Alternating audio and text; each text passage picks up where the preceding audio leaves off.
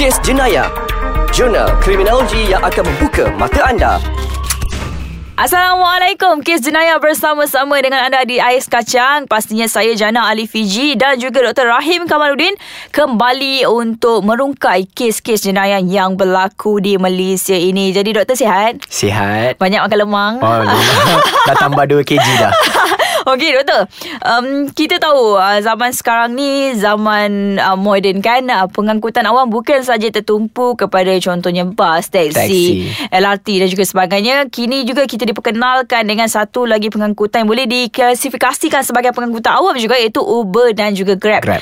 Persoalannya, adakah selamat Uber dan juga Grab ni sebab kita tahu um, sejak diperkenalkan ada macam-macam kes yang tidak enak untuk didengar berlaku melibatkan Uber dan juga Grab. Mereka menyediakan satu perkhidmatan awam. Bukankah sepatutnya mereka menjalankan tugas dengan sebaik mungkin uh, untuk orang kata je lah kan menyenangkan rakyat Malaysia tapi lain pula yang berlaku doktor. Komen okay, doktor. Kalau kita lihat sekarang dah jadi trend dah Cik hmm. Janah di mana mereka terutamanya lah anak muda hmm. mereka lebih prefer untuk mengambil Grab dan yep. Uber kerana hmm. mungkin sebab tambangnya lebih murah, murah yep. dan perkhidmatannya lebih berkualiti lah kan hmm. on time dan hmm. sebagainya.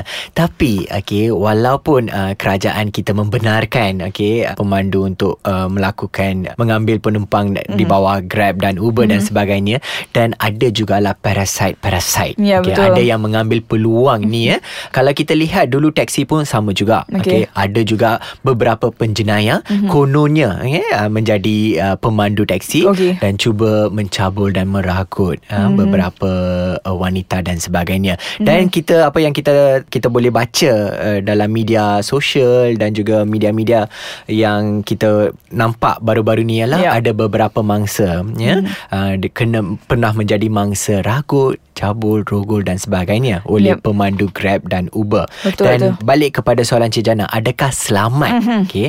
Ianya selamat, okay, mm. tapi kita kena mengambil langkah berjaga-jaga. Betul. Okay. Uh, salah satu langkah yang yang patut, yang mesti kita kena ambil ialah kalau boleh jangan duduk sebelah driver. Oh, betul. Uh, kalau Cik Jana naik, Cik Jana duduk, duduk kat mana? Belakang. Ha, kena duduk rasa belakang. Rasa jadi bos sikit ya, belakang uh, kan. So, tapi ada sesetengah ya, ada sesetengah budak dan uh, remaja dia mm-hmm. suka duduk sebelah driver. Okay. Kononnya nak teman pakcik driver tu. Okay. Uh, lepas tu kalaulah duduk sebelah tu, kalaulah dia acukan pisau dan sebagainya, kita will be totally under dia control ya, dan betul. kita tak boleh buat apa-apa. Tak boleh buat apa betul. So sebab itu jadikan sebagai praktis untuk duduk belakang. Mm-hmm. Itu satu langkah berjaga-jaga. Mm-hmm. Dan saya ada baca juga eh uh, apabila doktor kata jangan duduk sebelah eh ada seorang wanita ni berkongsi pengalaman ngeri uh, diri dia naik Uber dan juga Grab ni apabila mulanya dia memang duduk dekat belakang. Tapi uh, pemandu Grab pemandu Uber ni kata ah, duduklah depan boleh borak-borak orang kata lagi macam mesra lah mesra. kononnya kan. Tapi apabila dia beralih duduk ke belah depan apa yang berlaku si pemandu Grab ataupun Uber ni telah mengambil kesempatan dengan uh, meraba di tempat yang tidak sepatutnya, sepatutnya. tempat sulit seorang wanita hmm. yang itu menyebabkan wanita ini sangat-sangat marah dan telah memviralkan kesnya di dalam uh, media sosial ini adalah satu perkara yang saya rasa macam tak tahulah adakah mereka yang bawa uh, Grab dan Uber ni? Boleh jadi sesiapa saja tanpa mengira sama ada mereka ni ada masalah mental atau tidak. Sebab bagi saya apabila seseorang ni tertarik untuk melakukan uh, perkara-perkara seperti ini contohnya mencabur meraba dan juga sebagainya mungkin mereka ni ada masalah mental. Contohnya mungkin jenis yang sexual harassment menyorang ke apa kan? Kita tak tahu. Sebab siapa saja boleh bawa Uber dan juga Grab kata ya uh, tapi sebelum mereka menjadi pemandu Uber Grab mereka hmm. kena berdaftar dan sebagainya. Hmm. dan kereta mereka kena diperiksa dan sebagainya yep. baru boleh menjadi pemandu berdaftar ya di bawah hmm. Grab dan Uber. Dan sekarang ni okey, apa yang kita worry ialah uh, beberapa taktik yang diguna pakai oleh setengah uh, pemandu Uber okay. dan uh, Grab. Mm-hmm. Okey, sebagai contohlah saya nak kongsikan. Contohnya saya mendapat panggilan daripada seorang uh, klien, mm-hmm. okey, customer untuk mengambil beliau uh, dari tempat A ke B okay. contohnya. Okey. Okay. Dan saya pula busy. Okey. Okey, saya pula sibuk dan Dan apa yang saya buat ialah saya minta rakan saya okay. yang bukan seorang pemandu Uber dan saya minta dia untuk ambil. Ha dekat situlah beberapa insiden uh, berkemungkinan untuk berlaku. Tapi sebenarnya itu adalah satu perkara yang salah kan salah tidak di boleh sisi undang-undang ya, tidak ya, betul. boleh dilakukan. Dan pastinya sekejap lagi Jana dan juga Dr. Rahim Kamaluddin akan kembali uh, untuk bersama-sama dengan anda. Kita nak bercakap lagi mengenai Grab dan juga Uber ni adakah selamat untuk digunakan? Kita berehat dahulu seketika jangan ke mana-mana. Jana Ali Fiji dan juga Dr. Rahim Kamaluddin terus bersama-sama dengan anda dalam Ais Kacang Kes Jenayah. Jadi sebelum kami nak terus merungkai mengenai kes jenayah yang kami bincangkan pada minggu ini iaitu selamat atau tidak Grab dan juga Uber. Kalau anda ada sebarang komen, pendapat ataupun pandangan ataupun mungkin pengalaman anda sendiri berkaitan dengan kes jenayah, anda boleh kongsikannya di ruang komen di bawah ni. Nanti kami akan baca dan mungkin kami akan kongsikan juga kes jenayah yang pernah berlaku dalam diri anda. Jadi doktor kita nak balik-balik kepada uh, Uber Uber dan juga Grab ni selamat atau tidak. Baru-baru ni kecoh dekat laman sosial apabila sampai orang kata menyentuh perkauman dan juga sebagainya apabila pemandu Uber yang seorang lelaki Melayu dibelasah oleh sekumpulan lelaki yang berbangsa Cina, Cina. yang dikatakan uh, pemandu Grab tersebut telah pun mengambil kesempatan ke atas seorang wanita Vietnam yang merupakan isteri kepada salah seorang 10 um, lelaki Cina yang belasah pemandu Grab ini. Jadi doktor kalau kita fikir secara logik doktor saya kan sangat tertarik dengan kes dia sebab apa? Sebab katanya uh, daripada apa yang pembacaan saya, pada mulanya uh, pemandu Uber ni ambil wanita tersebut dan hantar dia ke tempat uh, ke tempat rumah dia lah kan. Lepas tu katanya pada ketika itulah berlakunya uh, kes cuba untuk mencabur Cabur, dan juga sebagainya. Ya. Kemudian 2 3 hari selepas itu uh, wanita Vietnam ni uh, kontak semula lelaki yang pemandu Grab ni suruh ambil dia dekat tempat yang sama yang dia turunkan pada ketika itu tanpa meng menggunakan apps. Maknanya direct contact lah Direct telefon number. Untuk kali kedua. Yes untuk kali kedua. Sebagai seorang yang cuba untuk Mencabul Ataupun melakukan sesuatu Ke atas diri orang lain Apabila wanita itu menghubungi anda Untuk anda mengambil dia Kalau doktor secara logik doktor Adakah kita akan pergi ke doktor Kepada wanita itu berani ke? Kita akan terfikir tak Kalau dia trap aku macam mana ni? Kalau katanya dia kumpul kawan-kawan dia Nak belasah aku macam mana ni? Adakah pemandu grab tu tak terfikir benda tu Ataupun mungkin cerita itu adalah satu rekaan. Macam mana doktor? Uh, kalau sungguh menarik eh. Ha. Kes ni sungguh menarik. Kalau kita melihat uh, kes ini eh, yang baru-baru ni berlaku. Di mana seorang uh, pemandu eh, mm-hmm. kena dibelasah yep. oleh sekumpulan lelaki Cina. Okay? Dan juga ada sentimen kaum. Yep. Ya?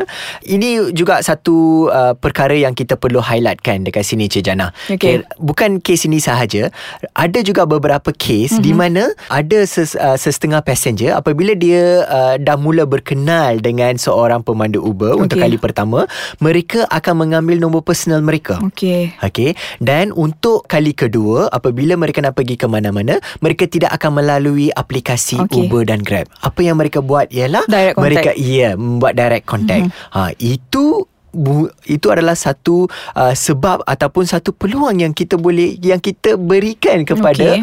pemandu Uber ataupun Grab mm-hmm. untuk mengambil peluang terhadap diri kita. Mm-hmm. Yeah? Tapi macam kes tadi tu doktor eh, kalau betul kali pertama waktu dia hantar wanita Vietnam itu pulang, dia cuba untuk mencabul wanita tersebut kan. Dan bila dikontak sekali lagi oleh wanita tersebut, tidakkah pemandu itu terfikir macam saya kata tadi lah, buatnya dia ni tak trap aku, dia kumpul gaya ramai-ramai belasah macam mana pula. Mungkin pemandu tu tak terfikir macam tu ataupun mungkin sebenarnya mungkin dia berani satu, sangat. Ya, ha. mungkin ataupun uh, mungkin uh, cerita ini di exaggerate. Okay. Okay. Sebab sekarang ni kita pun tak boleh percaya Betul. dengan apa-apa isu-isu ataupun uh, yang dikabarkan. Betul. Berita-berita yang dikabarkan dalam media sosial. Betul. Tapi itulah saya rasa. Mungkin cerita ni adalah satu cerita rekaan. Mm-hmm. Okay.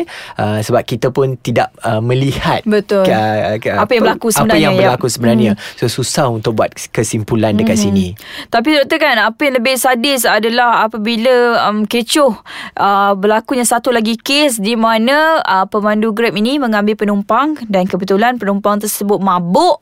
Jadi disebabkan penumpang itu mabuk, dia mengambil kesempatan untuk merokok dahulu perempuan itu sebelum menghantar pulang. Saya rasa lagi tak patut kan?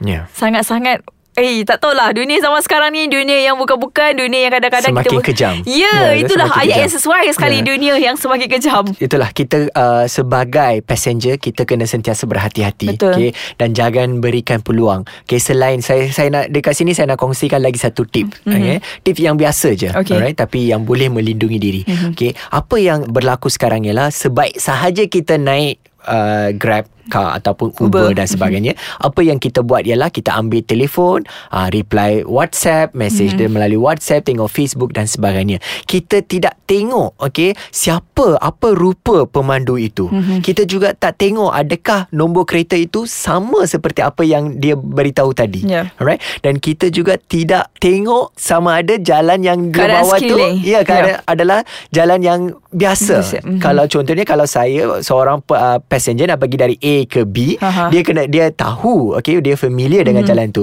disebabkan uh, kita terlalu kusyuk Asyik, aha. dengan dengan telefon kita telefon bimbit kita alright sehingga kita lupa kita abaikan Mhm. dan dekat situlah pemandu akan perhatikan gerak-geri uh, passenger dan kalau kita terlalu kusyuk dan kita tak peka dengan keadaan Keadaan, sekeliling mungkin dia gunakan laluan lain Untuk menjadikan kita sebagai mangsa Mangsa, ya betul. Itulah dia. Ha, Antara tips-tips yang telah pun dikongsikan oleh, oleh Dr. Rahim Jadi uh, anda fikir-fikirkanlah. Jangan jadikan diri anda Jangan dedahkan diri anda Kepada penjenayah Atau menjadi mangsa jenayah. Pastinya kita akan kembali lagi nanti Doktor Dengan episod yang lain pula Kes jenayah yang lain. Kalau nak tahu cerita apa Kes apa Terus setia untuk kekal Dengarkan kes jenayah di Ais Kacang. Assalamualaikum. Bye-bye